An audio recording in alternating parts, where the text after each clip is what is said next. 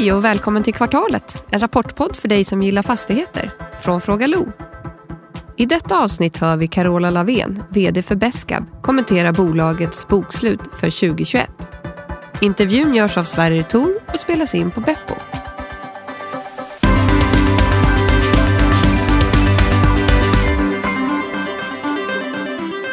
Hej och välkommen till en ny säsong av Kvartalet.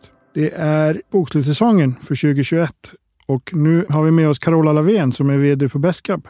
Hej och välkommen! Hej! Kul att ha med dig igen. Jättekul att få vara här igen. Mm. börjar bli tradition. Ja, eller hur? En tradition vi gillar. Den är jätterolig, så den hoppas jag vi kan hålla vid. Ja, det tycker jag också. Men du, du är med på länk idag och ni släppte ju rapporten i fredags. Vad, vad har du fått för reaktioner på den? Nej, men jag tycker det har varit generellt. Nu släppte vi ju en fredag eftermiddag, mm. eh, vilket är en liten speciell tid, men, men, eller mitt på dagen där. Men jag skulle väl säga så att generellt positivt eh, och det är ju en rapport vi också är eh, väldigt nöjda med. Eh, mm. Väldigt tydligt steg för oss i rätt riktning, eh, i den riktning vi har sagt att vi vill gå och som vi jobbar efter. Okay. Hur skulle du sammanfatta rapporten? Jag skulle nog sammanfatta det med att, att den syns att vi haft ett intensivt 21, ett intensivt år där vi har startat många nya projekt, där vi har tagit nytta av en bra bostadsmarknad där vi har sålt många bostäder eh, och den här höga aktiviteten vi haft under 21 eh, den är väl den som också syns i, i vår rapport nu för, för bokslutskommunikén som vi släppte i fredags. Innan vi går vidare så lyssnar vi på Niklas Höglund på JLL som är med oss även den här säsongen och hör vad han har att säga. Beskab avslutar året starkt. Starterna fortsätter på en väldigt hög nivå och det driver upp omsättning och vi börjar se positiva effekter på marginalen också. Ligger fortfarande under bolagets målsättning, men det är en klar förbättring jämfört med föregående år. Beskab har startat hela 377 lägenheter i kvartalet. En riktigt stark avslutning på året som landar på eh, lite drygt 800 starter och är på god väg att nå målet om 1000 starter. Sålda lägenheter ser också riktigt bra ut med 258 i kvartalet, 552 på helåret. Men här gäller det att eh, bäst Beska får igång starter så man har något att sälja. Och det är särskilt viktigt givet att hela 70 procent av den pågående produktionen redan är bokad eller såld. Vinstavräkningen är som vi pratat om tidigare försiktig. Samtidigt är jag lite rädd för att den ovan investeraren som läser rapporten kommer att höja på ögonbrynen och kanske inte läser vidare när han ser ett eh, kassaflöde från löpande verksamhet som är negativ om 970 miljoner för helåret. För mig är inte det här några konstigheter. Förklaringen ligger i att eh, bolaget har gjort investeringar, både tillträtt mark för att starta projekt och förändring av rörelsekapitalet som också då är drivet av den högre aktivitetsnivån. Ett kassaflöde som snarare bekräftar en bra aktivitet och bolagens uppbyggnadsfas som man är inne i, eh, vilket ger stöd i att investera i förvaltningsfastigheter. Soliditeten som är det egna kapitalet i förhållande till det totala kapitalet och som man brukar använda för att bedöma risken på balansräkningen är fortsatt stark. Bolaget ligger på 40 procent och det är över målsättningen om 35 procent. Jag tror ändå att det här är ett område som, som Sverige får be Carola grotta sig lite ner in i för att sätta det här kassaflödet i relation till uppbyggnadsfasen, särskilt eh, uppbyggnadsfasen av förvaltningsfastigheter. Förvaltningsfastigheterna är idag värderade till drygt 900 i balansräkningen, men givet att man färdigställer de som eh, ligger i pågående produktion så kommer ju den växa upp till lite drygt 1,6 miljarder. Ett tecken på att styrelsen inte verkar vara orolig kring kassaflödet är förslaget om en kraftig utdelningsökning. Eh, styrelsen föreslår till bolagsstämman en utdelning om 4 kronor per aktie, upp från 2,50 föregående år. Och det är en markant ökning och jag tolkar det som, i alla fall som en signal av förtroende och att bolaget är på rätt väg, eh, både när det gäller resultat och så småningom då kassaflödesmässigt. Börsen har ju varit väldigt volatil de sista månaderna eh, och har ju varit riktigt svag i slutet på året. Beskav-aktien har ju varit relativt stabil eh, i sammanhanget och klarat sig lite bättre. Eh, men de underliggande bostadsmarknadspriserna blir viktiga att följa framöver. Och här ser vi också att det har fortsatt visa på styrka i början på året. Eh, men det finns en osäkerhet kring hur stigande ränteläget kommer att påverka bostadspriserna. Så det är frågan om det är räntor som kommer att tynga eller om det är förbättrade disponibelinkomster som kommer att hjälpa och ge stöd fortsatt till bostadspriserna. Det ska vara intressant att följa. Men jag upprepar vad jag sagt senaste kvartalen senaste årens starka marknad, både 2020 och 2021, kommer gradvis ge stöd till vinsten i Besqab, givet den här försiktiga vinstavräkningen. Så för den som gillar stigande vinster och ett försiktigt kvalitetsbolag har ju mycket att hämta i Besqab. Vi kommer återkomma till det här med vinstavräkning som han varit inne på. Men alltså 2021 som du säger, det har varit ett fantastiskt bra år. Är det liksom ett, en anomali eller är det det som vi kommer att se framgent? Nej, men vi har ju varit eh, ganska tydliga när vi eh, dels kommunicerade vår eh, strategibreddning där vi sa att vi skulle då behålla hyresrätter, vårdbostäder och annan samhällsservice för, för egen förvaltning. Och i samband med det så kommunicerade vi också vad vi hade för ambition att vi vid utgången av 2023 skulle ha tusen starter eller produktionsstarter på årlig basis.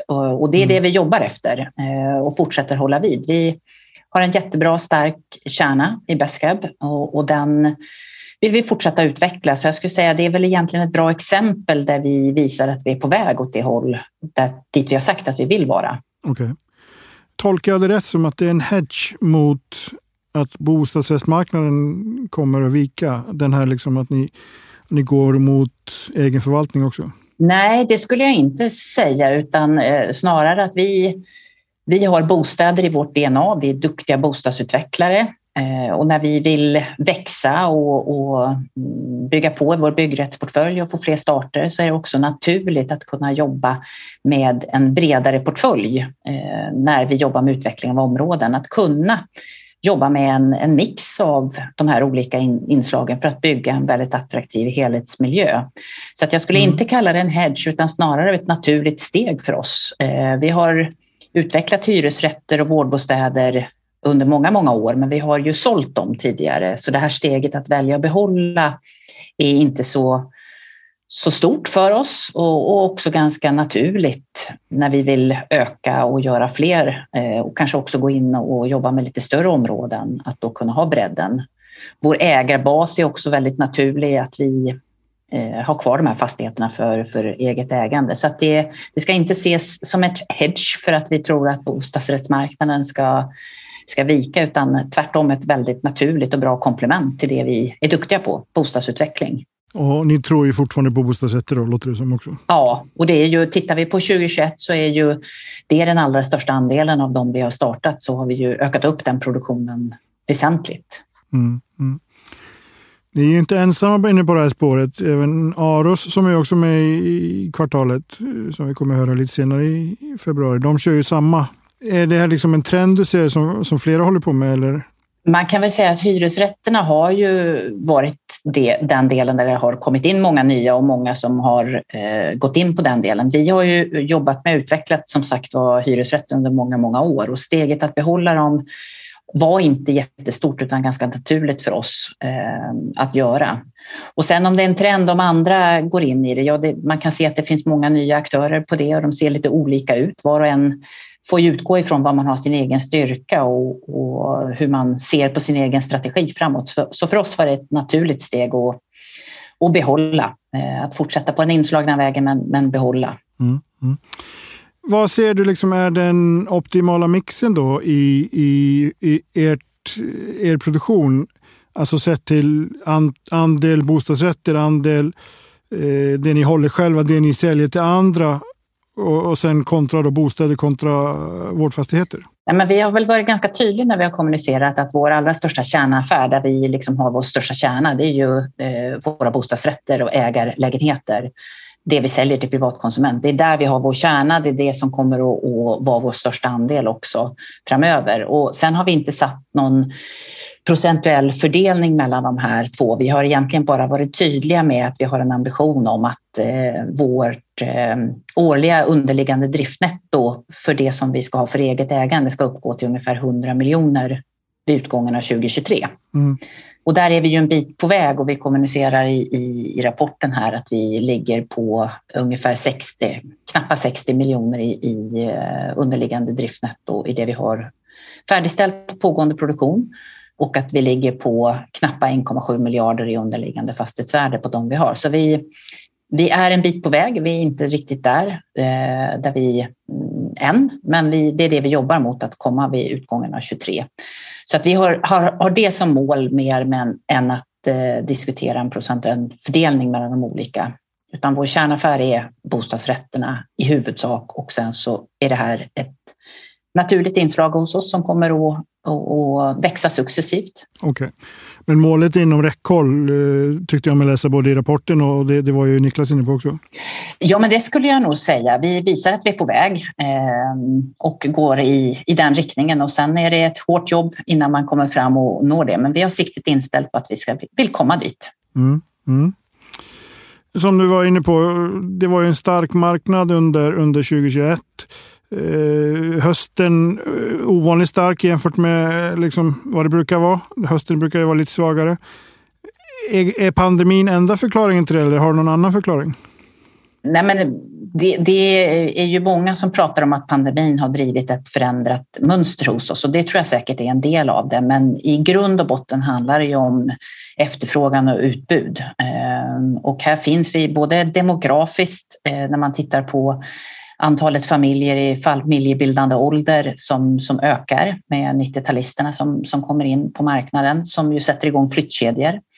Och i kombination med också att det har varit ett underskott av nybyggda bostäder under en period. Så att jag skulle säga att det är inte bara pandemin utan det finns en hel del underliggande strukturella delar som, som har drivit att det har varit en stor efterfrågan på, på bostäder också. Okej, okay, okay, Jag läste någonstans i, i, jag tror det var i morse snarare än i helgen, att det finns två trender som man har kunnat uppmärksamma under, under eh, hösten 2021 och 2021. Och det, det ena är att ingen vill längre ha en öppen planlösning och det andra är att ingen vill bo i Stockholm.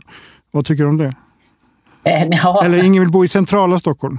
Ja, tittar man på prisutvecklingen så har faktiskt prisutvecklingen varit lite, lite högre i i Stockholms stad mer än i Stockholms län. Eh, så att eh, jag skulle nog säga att det är en liten sanning med modifikation. Men visst är det så att, att de större lägenheterna har haft en procentuellt bättre utveckling än de mindre lägenheterna. Och eh, det här med rumslösningar och så, det handlar ju om att få så mycket rum som möjligt till så effektiva ytor som möjligt. Så jag skulle inte säga att den är en trend som har kommit under hösten utan den, den har varit under en längre period skulle jag säga. Sen, kan, sen kanske man tittar lite mer på under den här hemmaarbetets tid på att kunna ha dörrar och stänga om sig. Där har man nog blivit lite mer uppmärksam på det som bostadsköpare idag. Mm. Men ser du, om jag omformulerar, ser du att alltså, har ni en annan utmaning när det gäller att liksom hitta rätt sätt att bygga kostnadseffektivt? Du är inne på lönsamhetsfrågan. Jag vet inte om den går att koppla till det här, men att det är någon, liksom, en annan, annan typ av bostäder som efterfrågas idag än vad det gjorde bara för fem år sedan kanske? Jag skulle nog säga att, att eh, det här med att göra bra planlösningar, det är grunden i, bra, i bostadsutveckling. Att kunna möta den målgrupp produkter det är. Och den, den skiljer sig lite grann beroende på var, vilka marknader du är på. Men, men grunden att ha en riktigt, riktigt bra planlösning, det är en av de viktigaste delarna för att kunna se att att kunderna är intresserade och, och, och, köpa. Och det, det är inget nytt som har kommit. Det som kanske däremot har varit eh, en liten förskjutning det är att man är ännu mer mån om att titta på hur du kan inreda lägenheterna. Då inte minst att kunna komplettera med en arbetsplats, till exempel ett hemmakontor. Mm. Det har blivit en, en förändring. Ehm, jag skulle nog inte koppla det till lönsamhetsutmaningar i sig utan det är väl egentligen i grunden att kunna få en så bra planerad lägenhet som möjligt utan att betala för överytor du inte, inte kan nyttja och som inte har en funktion. Okay. Om vi ändå använder det som en övergång till lönsamheten. Eh, ni har 8,1 procents rörelsemarginal över, över helåret som är upp ganska skarpt från 6,4 var det va? Ja, 6,4. I, I 2020. Eh, målet är 10. Hur, hur liksom, det är ju ändå ganska stora steg även om det är små procentuella ändringar. Hur, hur ska ni nå dit? Nej, men vi, vi har ju ett år som har varit väldigt aktivt för oss där vi har startat många nya och vi har en ganska konservativ eh, resultatavräkning vilket gör att vi oftast har en ganska låg marginal inledningsvis i projekten när vi för över all mark och, och får en hög omsättning i projekten. Eh, och där vi också då bara räknar av för de, fast, för de lägenheter vi de facto har har tecknat bindande förhandsavtal på. Så vi har generellt sett en väldigt försiktig resultatavräkning och nu har vi varit inne i ett år där vi haft många projekt under uppstart. Ehm, och det är ju en av våra viktiga bitar när vi jobbar framåt, att, att eh, öka produktionen. Det är en del i att öka upp lönsamheten och sen för varje projekt att, att jobba med ehm, att ha lönsamma projekt rätt, över hela linjen. Och, och där är ju som jag nämnde tidigare, att kunna hitta rätt på kundperspektivet, att verkligen ha bra lägenheter och kunna plocka ut bra priser. Men sen är det ju att vara effektiv i vår produktion. Och, mm, och, mm. Det är väl någonting som vi också lyfter fram här, att vi har en marknad som är ganska tuff på materialsidan. Eh, och den har ju pågått under en period och det är väl också så att vi ser att det kommer att fortsätta pågå framöver. Och det är någonting vi, vi jobbar med intensivt och, och brottas med i våra projekt. Mm. Mm. Ser du några liksom, hot mot det här? Jag, du vet, jag gör en sån trist som gillar att titta på risker snarare än, än möjligheter. Men, men eh, om, man, om man tar, du nämner ju omvärldsfaktorer som, som materialpris. Nu har vi ju inflation också på horisonten som kan ju leda till stigande räntor och så vidare. Ser du liksom, vilken skulle vara den liksom främsta förklaringen till att den inte når eh, 10 till, till, till exempel nästa år? Eller det här året? Då? Nej, men det, det som vi har, som, som man ser i rapporten, så har vi ju en väldigt eh, bra riskprofil i vår eh, portfölj. Om man tittar då på andelen bokat sålt i förhållande till till eh, vår pågående produktion av bostadsrätter så ligger ju den andelen på 70 procent, vilket är en väldigt hög försäljningsgrad.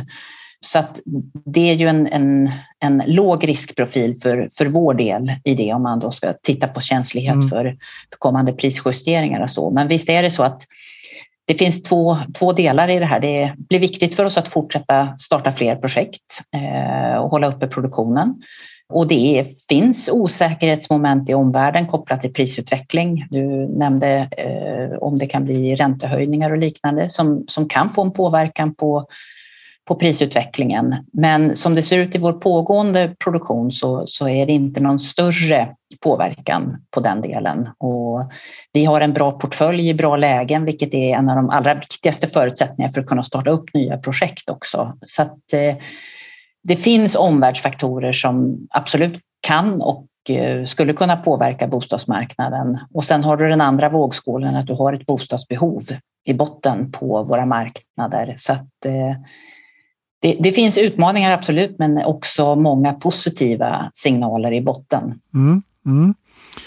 Uh, Niklas har ju bett mig fråga om det här med, med vinstavräkning och jag vet, du har inte jobbat jättelänge på Beskap, men jag antar att du redan har blivit trött på den frågan. Men alltså, jag har ju ändå varit i branschen i tio år och jag kan säga jag blir inte alltid klok på de här grejerna heller.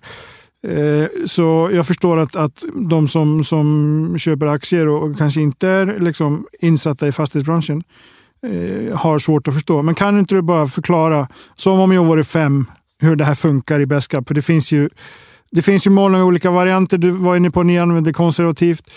Det har ju funnits aktörer som har använt väldigt eh, aggressiv vinstavräkning och, och, och fått, fått betala för det på ett dåligt sätt. Men, men kan inte du bara förklara för mig och, och alla lyssnare? Men man kan säga att vi, vi börjar ta ut resultat från våra projekt när vi eh, de facto kan starta våra projekt. Och för det så kräver vi att vi både ska ha finansiering på plats, eh, att vi ska ha myndighetstillstånd på plats eh, och att vi ska ha uppnått då försäljnings, en tillräckligt god försäljningsgrad. Och den är kopplad både till vad vi själva bedömer och att vi har finansiering på plats. Och i samband med att vi startar då projekten så börjar vi plocka ut resultat eh, i form av att vi för över marken och eh, så i en bostadsrättsförening och att vi då kopplar vår resultatöverräkning till de bindande förhandsavtal som vi har tecknat. Så att vi, det baseras på andelen bindande förhandsavtal eh, som vi har Mm. Så att vi, vi räknar inte resultat på bokningsavtal eller, eller så, utan vi, det är först i den takt där vi tecknar bindande förhandsavtal. Okay. Som jag var inne på, du, du har ju börjat prata om det till ledande, antar jag, men Känner ni liksom fortfarande... Jag, har ju, jag vet, jag har ju frågat Magnus om det här förra podden och dig för förra podden också. Så det är inte första gången i, i kvartalet vi får prata om det heller. Men just det här behovet av att utbilda marknaden hela tiden om den här frågan. Alltså, finns det ingen bättre väg? Och ska vi komplicera det ytterligare så, så har vi ju lite olika. Vi har ju IFRS som också är en redovisningsprincip som, som ligger i, i botten och vi utgår ju alltid från vår segmentsredovisning som, som är på det sätt som det jag beskrev just nu. Eh, ska vi gå till mm. segmentsredovisningen så blir den ju ytterligare ett annat sätt att räkna på på resultatavräkning och som vi inte tycker ger en rättvisande bild av, av verksamheten utan vi utgår ju från segmentsredovisningen när vi oftast styr och beskriver bolaget. Skulle man gå på IFR så skulle väl alla bostadsutvecklare gått i konkurs för länge sedan för det går ju aldrig att göra vinst Nej, det, det, kan du säkert göra men då är du mer under avveckling än vad du är under, under tillväxt. Den, den, slår lite, okay. den slår lite tokigt på det. Mm, mm. Eh, det är dags att börja en dag, men jag har två frågor som jag tänkte, eller tre egentligen, men vi börjar med, med de två första. Den ena är eh, avser finansieringen. Ni har ju maxat inom citationstecken ert befintliga obligationslån på 800 miljoner. Hur, hur tänker ni framgent kring finansiering? Eh, nej men vi ju, den här var ju den första obligationen som vi har lyft och den var ju ett steg i att vi har varit väldigt aktiva under, under 2021 och gjort en hel del förvärv. Eh, och det har varit väldigt bra för oss eh, att göra och det öppnar ju möjligheter för oss att se det som, som alternativ framåt. Men vi har också andra möjligheter att kunna jobba med finansiering. Så att, eh, jag skulle säga att det är inte uteslutet att vi gör fler obligationer men det kommer att hänga mycket samman med vad vi bedömer är det mest, mest lämpliga när vi ska göra affärer framöver här. Men annars är det banken? Vi jobbar ju huvudsak med bankfinansiering i, i botten eh, och det gör vi både för våra befintliga förvaltningsfastigheter och när det gäller våra bostadsrättsföreningar.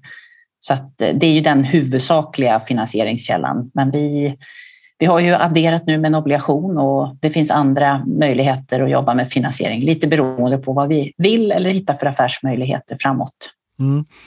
Jag var lite för ivrig när jag började ställa frågan om, om vinstavräkningen. Jag hade en, en följdfråga faktiskt på det här med, med byggstarterna.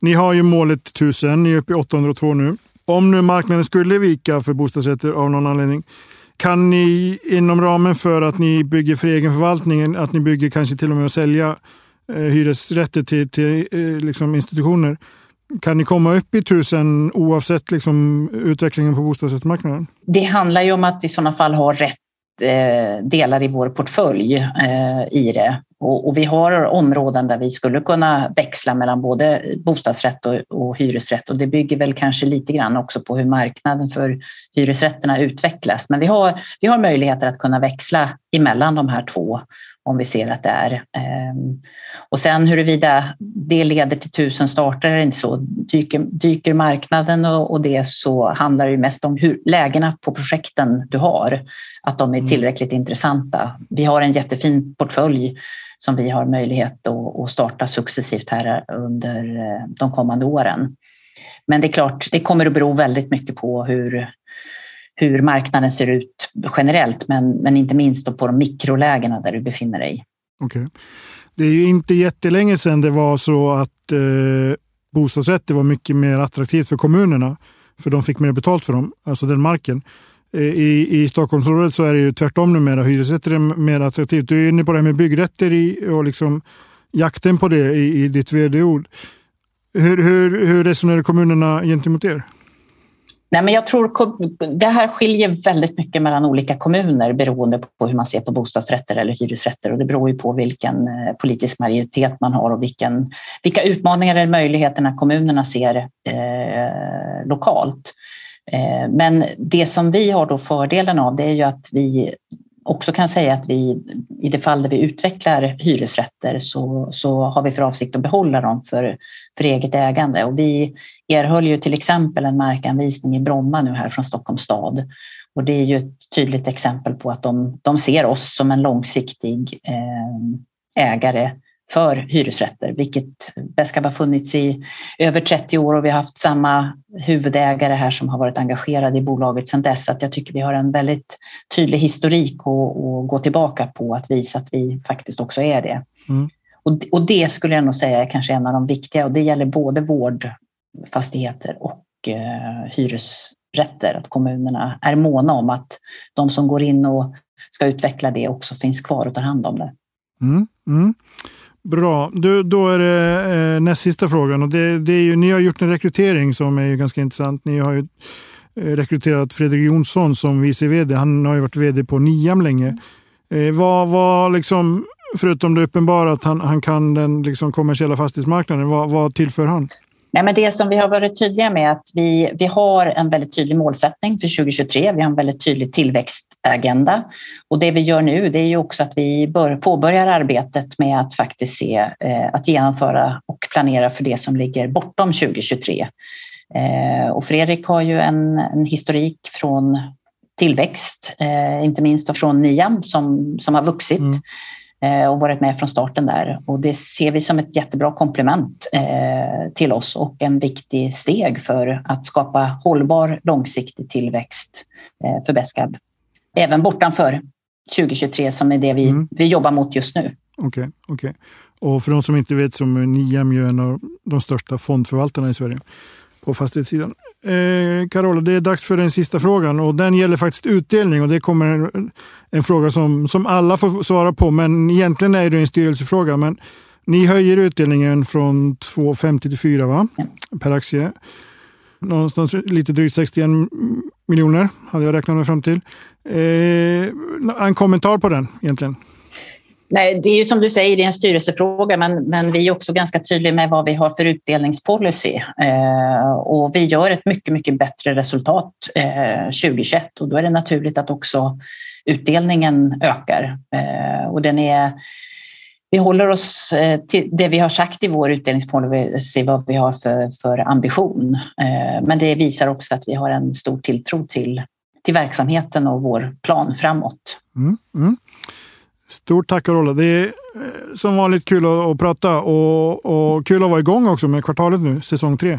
Ja, men det är lite uppstart här. Det känns jättekul att se uppstarten som både att lägga det gamla året bakom sig och sen nu ha fullt fokus framåt. Ja. Så jättetrevligt. Det är ett spännande år vi har framför oss.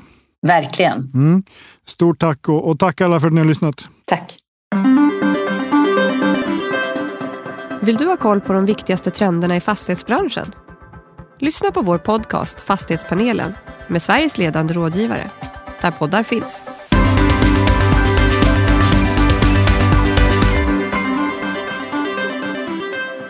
Det här programmet görs på Beppo. Beppo.